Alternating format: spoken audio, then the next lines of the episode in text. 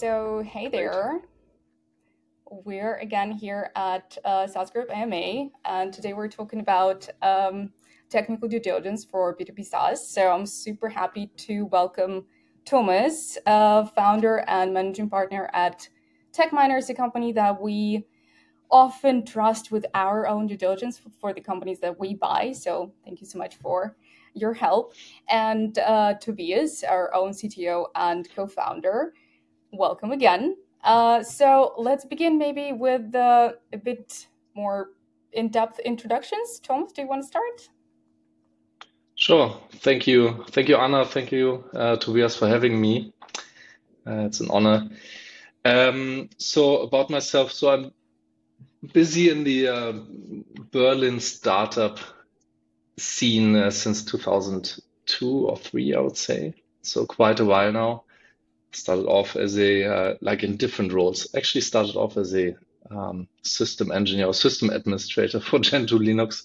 Did some programming, team leading, then architecture, and then founded uh, in 2008. Co-founded uh, Kaufda or Bonial, uh, how it's uh, called today, um, and we grew it quite nicely. Um, uh, me as a CTO and my co-founders for I think six and a half years uh, before exiting it to Axel Springer. A fun fact, actually, two weeks ago I was invited by the company uh, for a code funeral.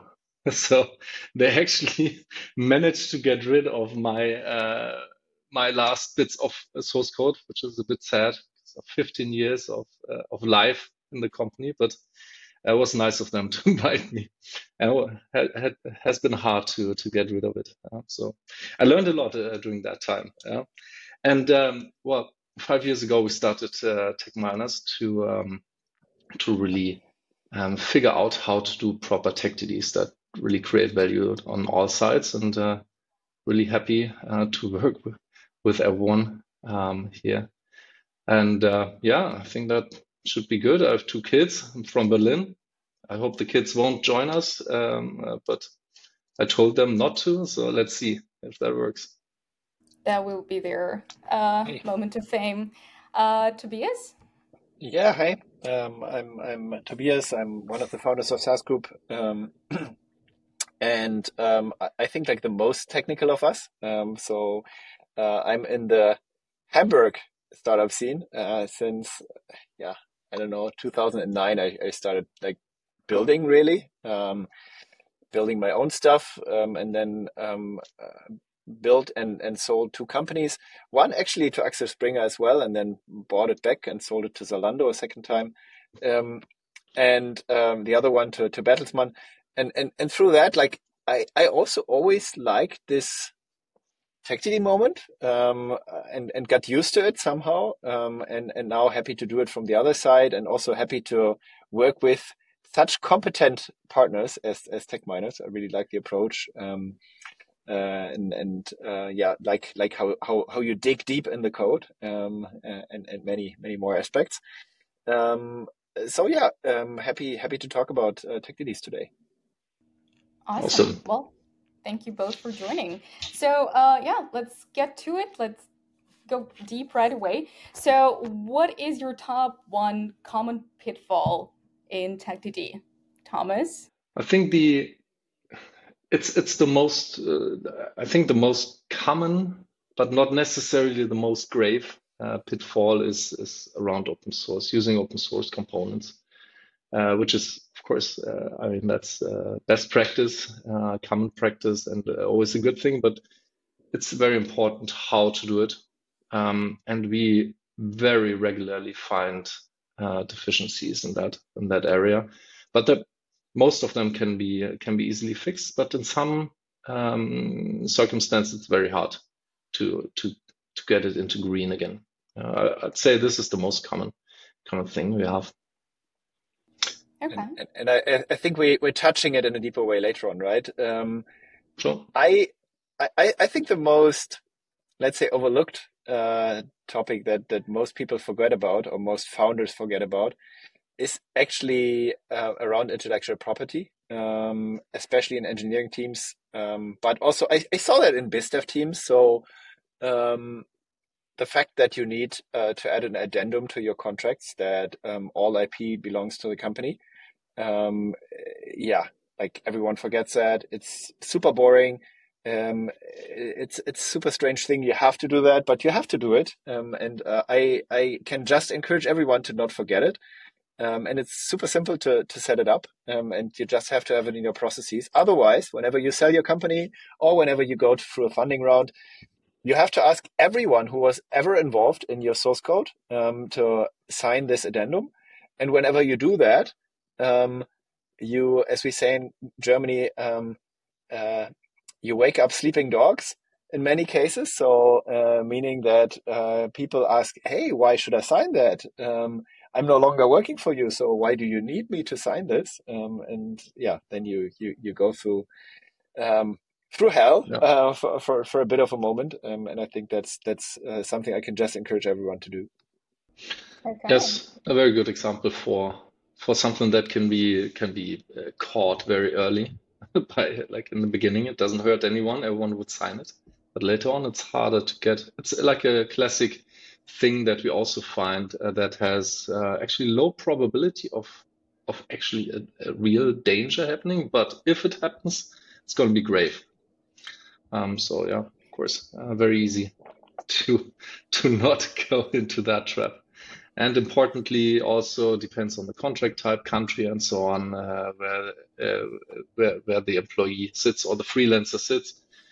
Uh, so it's, it's it's a bit complicated by design, uh, but easy to easy to catch. All right, and Thomas, when you said um, that was the most common pitfall, but not the most grave one, is that the most grave one? I would say the most grave things are more obviously when they fake things and the companies fake things and, and we discover it because that hurts the trust uh, between all parties and that's that's not a good good foundation to keep on talking um, and um, otherwise, it's it's mostly I think the, the, the hardest things to fix are personnel. I'd say that is is not uh, maybe didn't grow as well uh, with the company as um, as it should be. And from my own experience, uh, when we had like six countries, 150 people, 60 engineers or so, it was just good for me to leave the company and to, to pass the CTO role to someone else uh, who, who has had seen growth at that uh, level um, already a few times. Uh, that's just reality. But if people don't want to do this, this is uh, something very that's really harming a company, and uh, you cannot really fix that easily. So in those cases, we are very, um, let's say, very careful not to touch feelings and to sink in the, the truth piece by piece and, and try to help um, in, in those circumstances. But that's, I think that's the hardest point uh, to uh, to solve, which is surprising because it's a tech DD, right? Uh, most tech things, software and so on, is somehow fixable. Things where people are involved are sometimes a lot harder to fix. All right, that's interesting. Okay, so since we're talking about AI and open source and all that, um, there was a question uh, what to keep in mind when using open source components and what benefits, disadvantages, and risks might surface during TechDD. Thomas? Yes, excellent. Uh, yeah, yeah, um, sure. The, I mean, the, the, the benefits are I think obvious to to most people. So if if you use something that is already there and tested and proven, then you can, uh, of course, improve um, your your productivity. You're just faster.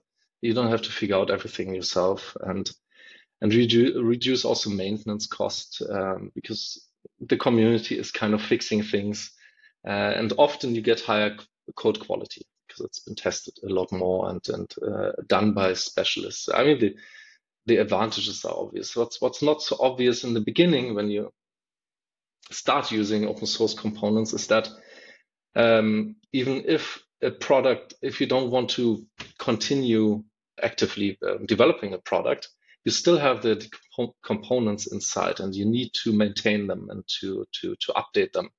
Otherwise, you might get well stuck in, in very old dependencies that are very, very hard to, to fix and to upgrade. It's, it's kind of a, a exponential curve. The, the upgrading, the longer you wait, the more expensive it gets. Like when you do it continuously, it's good, but it, it means maintenance costs. Of course, it also brings in some risks, right? Um, I mean, the best example is probably the most com- or most known example is the Log4j bug that we had in 2021, I think, where suddenly one of the most widely used uh, open source component had a very, very grave bug, very severe bug. And it got public overnight to everyone, for everyone. So people didn't have the chance to fix it before, uh, before it got public. Um, that's just uh, the the downside and the risk. And here it's very important that you have all the dependency kind of up to date and not too old, because then you will run into uh, into a real big problem um, to to upgrade Log4j quickly. But it depends on something on another version of uh, um, on uh, of Java, for example, in this case. And uh, that means that you have to upgrade all the other components, and then it's a big mess. So you have to maintain open source components, um, and you have to bill in the cost for that. I, I think it's worth mentioning that there are like certain tools that you can just use to at least have visibility um, on uh, the the versions and the licenses. Uh, also very important and, and not mentioned that, that you're using. Um, so um, most companies tend to avoid GPL licenses um, because it's copyleft. Um, so Google copyleft if you want to know more. Um, and, and you have to actually open source your, your stuff. Licenses is one topic, and then um, monitoring on, on, on up to date versions of all your tools can be done with like uh, for free tools. There are many open source and for free solutions if you if you have GitHub, then there's Dependabot, for example, uh, which you can use to to monitor and also update your dependencies. And I can just encourage everyone to do that as early as possible. Right? Um, it it absolutely makes sense, and try to always be, let's say, uh, as I always uh, say in SaaS Group, always be DD ready. So um, always be prepared that someone external might be interested in knowing that as well. Um, and um, yeah, uh, Thomas, I don't know which which tools do you actually use? Do you have your proprietary stack, or is there anything you can recommend? Um, for us, it's basically yeah, it's, a, it's the same thing. Uh, using existing components brings you a lot uh, further already, but it's unfortunately there's not yet a, a one size fits all solution. So what what we do is we kind of we kind of have a dependency pipeline, you could even say. Uh, we kind of get all the information in, turn it into a the, this new standard SBOM software bill of material um, from different sources, and then the next step we have uh, three different uh, uh, tools that will check for for the status of the versions and other dependencies that will come with the dependency. It's it's a very complicated field. Um, so you have to basically combine five, six tools together to get a, a, real reliable answer. And basically that's what we do. We figure that out, keep it up to date. And um, of course, the licenses, uh, Tobias, um, thanks for mentioning that. Um, this is open source doesn't mean free to use for all purposes. Um, I mean, that's one of the most common misunderstandings, right? Every open source component has a license. Um, and if it doesn't have an explicit license, that's even more the most dangerous because then it doesn't, well, it belongs to whoever wrote it in the in the beginning, and then the legal case is not clear at all, uh, or actually it is clear, but it's very very hard to figure it out. So it's uh, most components actually have a license, and there you can actually check uh, with uh, allow lists and disallow lists, depending on the, the product you're building. You can put that, actually configure that in the tools and have everything automated. So I'd say the best practice to keep on track here as Tobias said, to automate things, uh, um, to, to, of course, put rules into place so that all developers know what to do, what not to do, what to avoid. Um, and then also to introduce tools. Um, I think you mentioned Dependabot, for example, or SBOM and dependency track, or uh, Snyk uh, version either. A lot of tools that you can just integrate into your build pipeline, and that will just warn you um, if, if things happen um, in in the commit or in an update of the dependency itself um, that is not in line with the rule set that you set up and then you can sleep well and uh, you're always DD ready. Right. Um, uh, yeah. Thanks again for, for, for pointing out SBOM a while ago to me uh, when I when I asked you. Like very helpful. Uh, and GitHub actually has um, an exporter for for the SBOM standard, uh, so software bill of, bills of material, uh, where you can basically export all your licenses um, and all all the dependencies that you have. Um, so all the dependencies and their licenses that's that was very helpful. Thanks again. Um, and um, one, one, one tool I, I, think that like if anyone's interested, um, that um, I actually use a lot is is a code scanner called Trivy, uh, which is for free and open source, um, and uh, it can um, also point out uh, credentials in code, which is another common pitfall, right? Like uh, that you forgot your password and uh, checked it in. Um, quite dangerous. Um, and um, yeah, uh, this this tool can at least scan the most um, most used tech stacks these days, um, and and give you tips on uh, what to avoid potentially. Yeah, yeah. Um, every tool has its specialties. Trivy is, of course, also part of our pipeline, um, and it gives also to dos and and other code smells. It's really nice, uh, but it's it's not the whole truth. Uh, you have to know what to combine. Huh? I think that's that's that's our um, proprietary and IP to actually know uh, to actually know what to um, uh, what to combine and, and, and how to run it on any any kind of source code that we get. Your, your, your best kept secret. So Anna, I see in your glasses that you're right now downloading uh, in the mirror in your glasses. I see that you're downloading Trivy right now. so have fun with that. yeah, absolutely. Um, so let's move on to AI, right? Um, okay, so how do you evaluate AI during a TechDD process? Uh, and do you have any interesting anecdotes about that? Thomas?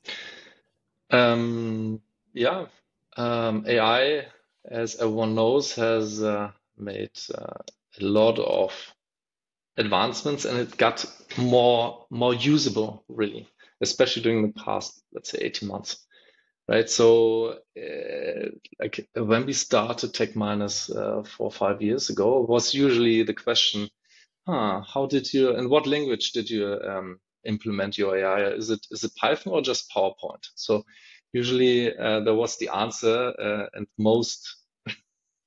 we have, I have to admit, most in most cases was more more AI on PowerPoint than on Python. Um, and uh, but nowadays it's it's it's more um, let's say uh, we have to differentiate a bit more. Um, and I think nowadays the question is like, is it GPT or what is it, right? yeah, is it GPT or, or, yeah, exactly. But but even there, you can fine tune and and you can. Uh, it's always always the question what what do you build around it and, and on top of it, or do you try to uh, do something really your, um, yourself, very very custom um, uh, models that that that you train which is also still still usable uh, or uh, needed because you cannot, even though it looks like it, you cannot. Uh, the the Hammer GPT is not uh, for every nail.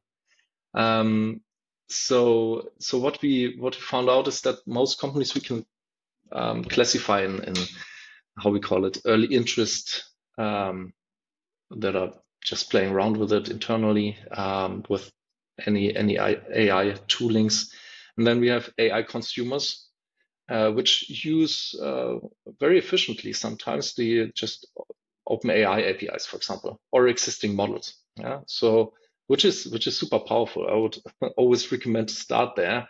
Uh, some companies try to to skip that that part and and uh, work on their own models right away. Um, and then the third level we call AI enhancers that are that are companies that take something that is already there, open sourced or um, or fine tunable like uh, like GPT, and they build on top of it. and then of course there are some the the real deal uh, companies that really train their own models and, and try to to figure out other things. But obviously this is super expensive and you cannot do it half-assed. Uh, you have to go full in, and so that's only for for some companies. So nowadays we. I, hmm? I, yeah. I would actually assume that it's like I don't know, ten percent of the companies that pretend to do AI um, is the ones that really build AI infrastructure. Um, is that is that correct, or is it more? I, I couldn't say the numbers, but it could be could be around around that probably. But it's I think most most companies now fall into the category um, of, of AI consumers. And I mean, there, there also, I mean, there's also a trap here. Uh, a lot of AI enhancers we've seen uh, during the past year that built, for example, on on GPT three, uh, 3.5, um, that built a lot of nice tricks around enhancing or circumventing the, the, the context windows and, and put a lot of money into that, for example. Um, and, and it all it was all for nothing with GPT-4. With what do they have? 32k context window, and uh, so a lot of a lot of uh, investment down the drain. Sometimes you just have to wait a bit, and those problems solves them uh, solves uh, themselves. It's a tough field to play in because it's so fast, but it's that's also the fun in it, huh? Absolutely. It, it, was slow for a while, right? It was slow for years, and the companies that invested in infrastructure back then, um, uh, yeah, I don't, I don't want to be in their skin. So, um, yeah, true. Okay. Yeah. Thank you. All right. So, um, we actually have a question, which is, um, okay, I'll throw it in anyway. Um, this is about fundraising. This is not about selling the company. But still, what are the top important DD areas uh, to be covered for a SaaS company going for a Series B raise? Uh, and based on your experience, what does uh, the VC or PE look into? We were just discussing with Thomas the the situation with with the VCs before before this. So, uh, what do you think? Yeah, maybe maybe I start uh, from uh, more generalist view, and Tobias, you add um, the the SaaS sprinkle. Um, so I think in, in, in, general, the biggest areas for us are always obviously technology, right? Um, and so all the software you have, the infrastructure, um, how the, the real assets, uh, and then we have the team. Um, you know, with a good team and uh, and bad tech, you can you can still do a lot of things. Uh, the other way around, it's very hard. Um, product, because product is um, pro especially product management and best practices here and working efficiently in this field is not a discipline that especially Central Europe uh, is very good at. Uh, we're getting there step by step, but this is I mean, you know, like it doesn't really matter how how much firepower you have. If if, if you don't have anyone to aim, uh, you're not getting anywhere. And um, the last one usually is um, scalability for us um, in in in different senses: um, team scalability, infrastructure scalability, product scalability, and so on. And when it comes, so that, those are the big areas where we can basically kind of classify all, all of the big things that we look at. When it comes to SaaS, we add another layer on top of that because for SaaS, there are a few more things um, to be considered, which is um, how costly it is to onboard new users, how the the cost e evolves um, with more users. It's, is it linear, super linear, or uh, or worse, and uh, exponential? And um, what about payment, um, subscription management? Uh, what about the invoicing and stuff like that? Which is very, this is very unique for SaaS and very, it's it's key to actually grow such a company. So that that's what we would look into. Um, uh, Tobias, what would you add? Uh, well, from my perspective, it's all about product market fit and product. Um, that's like the real deal uh, when you look at a company. Uh, this is the most important fact that the business is actually working. And um, honestly, like especially when when I mean we uh, we're acquiring businesses, so it's maybe a bit different from a typical VC. um, a typical VC maybe could ignore the fact that there's no product market fit. But I, I've also seen like many VCs that um, actually went went went down that route um, and uh, paid a very high valuation for a company that um, seemed to have product market fit and was like essentially run, run over by other VCs and then invested very high valuation and just to realize that there was no real product market fit and that there's so much to be done, um, which is really um, crucial and critical um, if, if you don't know it or if you didn't know it from the start. Um, uh, like, yeah, no matter if you're VC or if you're, if you're buying. If you're buying, it's it's even more important. So product is key um, product market fit is absolutely essential, especially for us.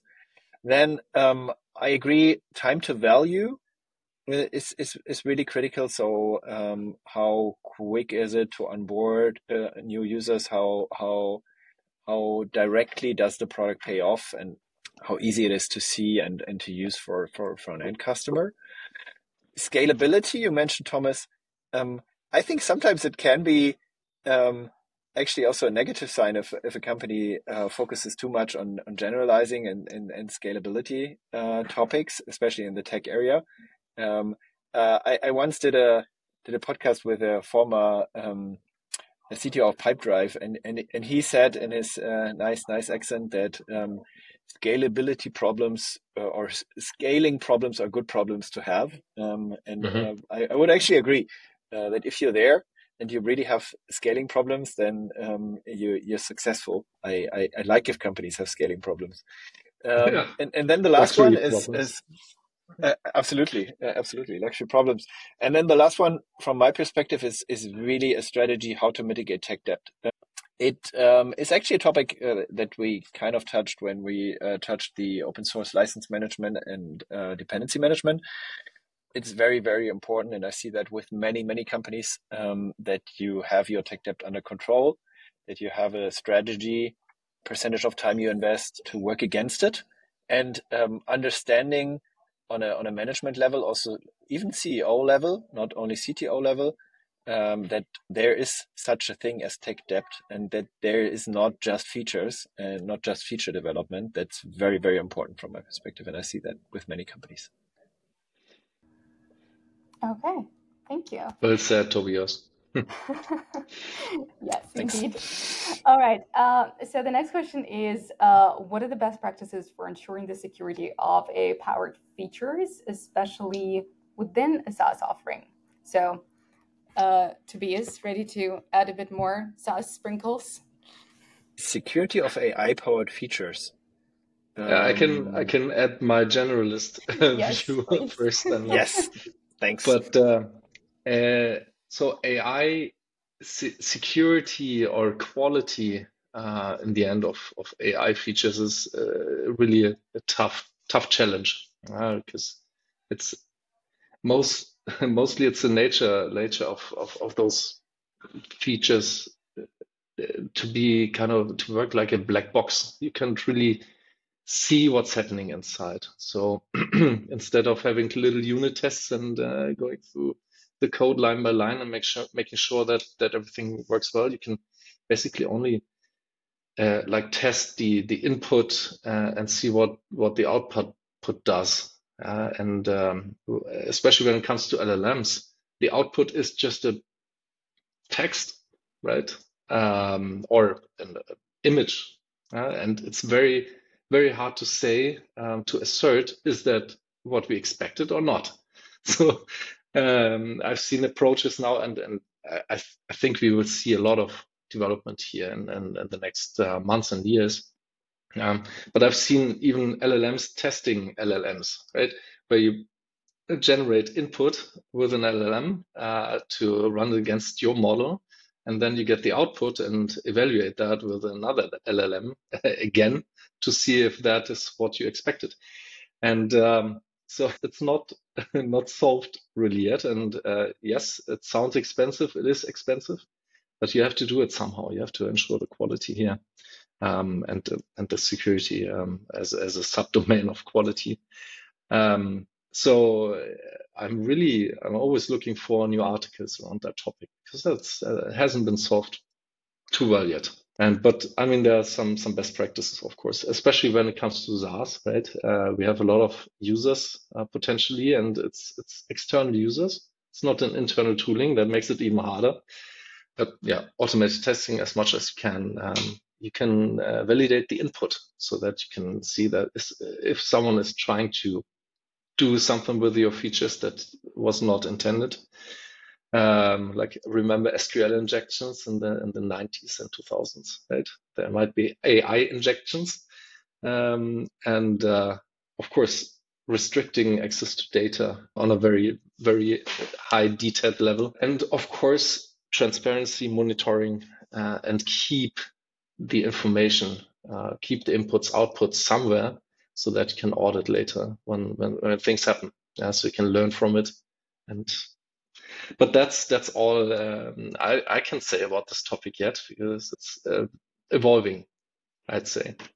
Yes, it's it's really interesting to see every once in a while um, a breach of some hosted uh, chat agent by some company where you understand how you can make the bot kind of code or how you can uh, how how you can expose like a full GPT-4 or or something like that, right? Um, that, that's that's interesting. Yeah, but um, I don't see it in many um, DDs right now because, like, for us, it's mostly later stage, and it, um, they're like, let's say, the exposure to AI is is, is kind of still limited. Um, but uh, yeah, uh, observing uh, observing in a curious state of mind.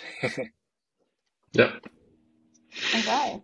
Thank you. So, what about what about AI for technical due diligence, uh, do you think it's going to change the traditional approach to it in any way? Well, for technical uh, due diligence, tech due diligence, um, it already does. I mean, we are we are using uh, in in different fields. We are already using AI. Yeah, it's it's not that we kind of feed everything into a big model and then get the answers. Um, but I mean, it's it's a long and complex process, and in more and more places we uh, we use AI um, to um, to just go deeper and, and more detailed. I mean, imagining you know we we have the static code analysis has has been around for for a long time, and it's it's pretty good, but um, it it has its limitations. You cannot really it does it doesn't really read the code. Right? It, it's using um, heuristics and, and like sim rather simple algorithms to to evaluate if if there are code smells or complexity and so on. But with uh, LLMs, you can actually read the code and, and or let it read the code and, and give uh, let it give you information on okay how best practice is that? How maintainable is that? Is that what is that a bug fix? Or this commit was that? What happened here actually is that did that improve things? Was it fixing a bug? Was it uh, adding a feature? So this this expands the things we always wanted to do, or enables us to, to to do the things we always wanted to do, but could never do because we only had one a week or two weeks uh, for due diligence. So we kind of expand our workforce here, and we see it changing uh, definitely our, our, our results as well to to be more reliable, to to be even deeper. And I mean, with this pace, um, I think uh, the the sky's the limit, right? Um, uh, I think for for a lot of lot of rather straightforward DDs, there's a lot more to that we can fetch here with AI. Not surprisingly, right? Commercial DD is uh, on another page, uh, Tobias. Absolutely. Like, which of those work contracts is missing the IP addendum? Eh? yeah so I, I i see it changing a lot um, and um, okay when it comes to commercial dd and especially numbers then llms are not so helpful these days right? It, it it's still evolving um, because yeah maths is not easy uh, for a language model. Um, but but i see it um, as like a very helpful tool in dds um, also just manually just using um, an LLM to, yeah, for example, check contracts, search for anomalies to kind of check and scan contracts, um, uh, or or um, additional documents that you have, um, I, I, find very helpful. And for code, yes, absolutely. Um, yeah, that, that's that's very helpful.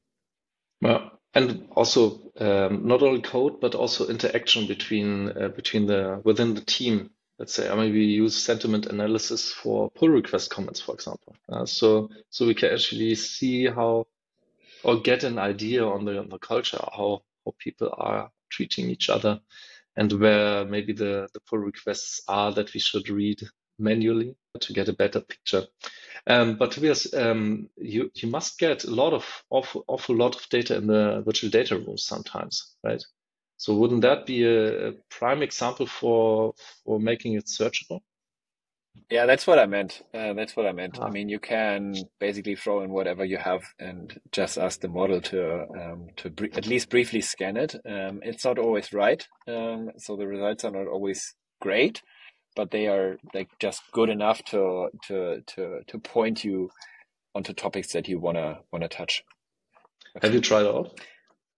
Yes. With uh, maybe maybe that's a discussion for, for outside the but are there tools around yet um, that's that do that, or did you just? Um, I don't know of any. I don't know of any. Okay. I, I don't know of any. I, I, I would just use like a, a base model and uh, just throw it in. Um, that would be a nice uh, tool. Nice SaaS product, right? To have a proper uh, virtual data room at some point. Uh, Absolutely. with those yeah. features. The solutions yeah. out there are not so great.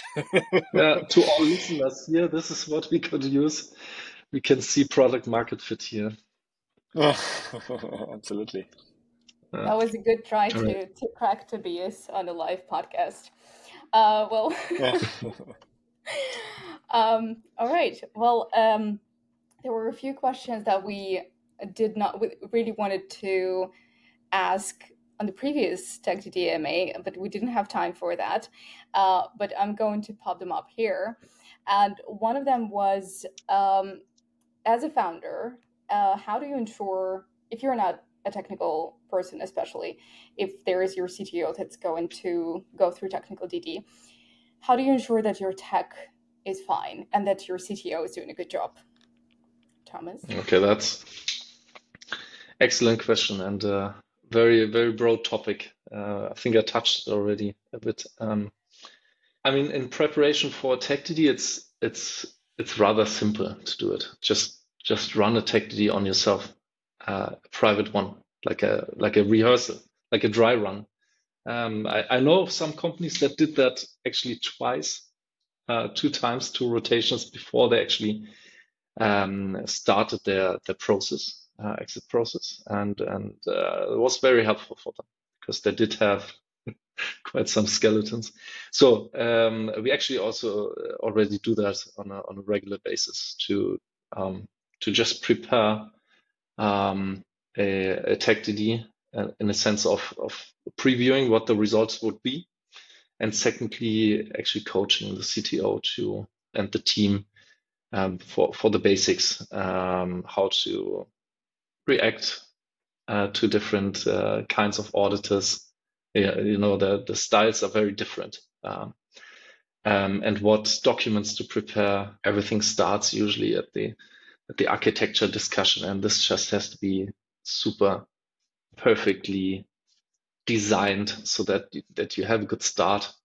Uh, but the the bigger question that is even more um, important, I think, for um, for for all, companies is um, how can a non-tech co-founder be sure that the CTO is still the right person uh, at the stage of the company? As you know, for me that changed. Uh, I obviously was a very good person for the beginning until we had like 80 80 um, uh, developers, uh, and there was just good to get in more more experience. Um, and but how to find that out? And it's of course it's not easy, and it's a case by case thing and very individual. But what you can what I what I always can recommend is to get involved or to stay involved also in um, technology or tech things like Tobias said, the tech debt, right?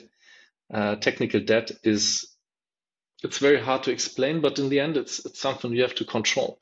So also as a non-tech founder, make sure to to to attend some regular meetings and to involve actually, and not to sit there and and do something else, but really try to get into that because uh, the everyone will be very thankful and will actually appreciate it very much to uh, that that you take the time. We'll make sure that you get the idea and understand what you need to understand what could we mention here? So the demo days, for example, like every two weeks or four weeks when uh, when the developers hopefully show what they have achieved during the past iteration. Uh, this is uh, very important. Um, so you can actually see what has been done. You get a feel for how fast things are and what are what what, what the products are that are slow and um, and things that are faster. The roadmap planning. I mean, uh, of course, you don't have to uh, prioritize every every single story. But when it comes to epics and very strategic um, uh, stories, uh, get involved and really understand what's what's being discussed here, uh, and take the time to to to collaborate. Um, uh, this will be highly, highly appreciated, and, and after after doing that for a few months, you get a very good feel for what's going on here. It's not it's not magic, right? Um, it's uh, of course details will always be hidden, um, but there are so many things on the on the surface really that really help understanding things. And um, maybe last thing here is um, there's also a technical roadmap, right? As Tobias said, so how, much how much do people invest into uh, solving technical debt? Which that, that's what I call the technical roadmap um, or technology roadmap. We have the feature roadmap uh, where we allow people to do more things in the product and um, push the product forward.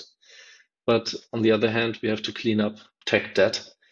And this is also something uh, non-tech founders should also be involved in uh, to, to really understand, okay, uh, this tech debt, can it really wait? How much does it cost me? Because I mean, it's uh, things you don't solve.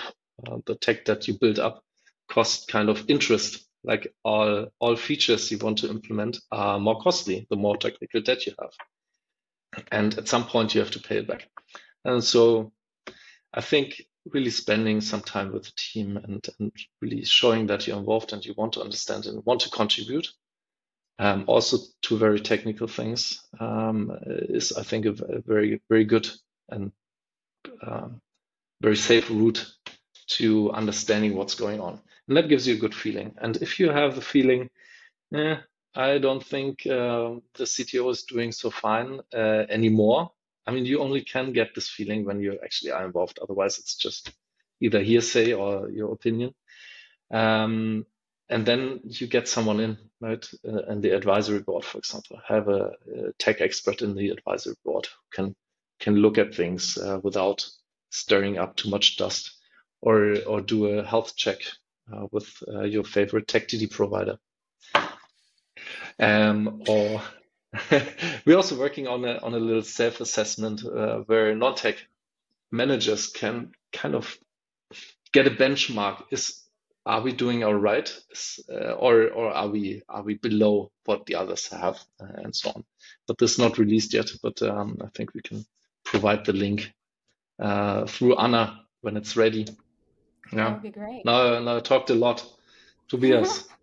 Anything to add? Well, one, one, one thing to mention, I mean, you covered quite quite a lot of it. Um, one, one thing to mention from my perspective is kind of um, like looking at a company from the outside um, to observe the interaction um, and the chemistry between CEO and, and CTO.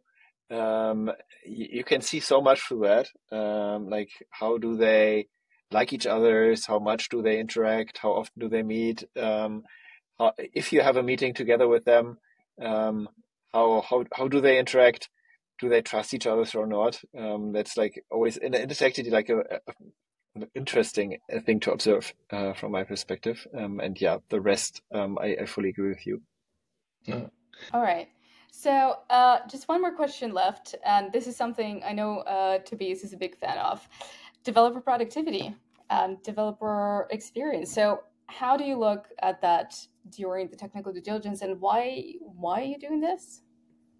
so uh, developer productivity, uh, let's start with that. Uh, very hard to hard to measure, right? So, but what's actually really helpful is to look at uh, to compare the, the the same setting over time to see how did it change. Like um, we uh, came up with a number called impact, which is based on um, and some algorithms and, uh, and uh, heuristics on, on languages that kind of give a bit better idea on how much was contributed to the code in the commit than pure um, lines of code. And when you look at that number, in most cases, you see it going down uh, the per capita um, over time because uh, obviously the technical debt uh, you can see there um, at, at work. And sometimes you can also see when kind of uh, when, when, for example, a lot of uh, new people join the company, that it actually also goes down. That that we would that's an indicator for growth pain usually, right?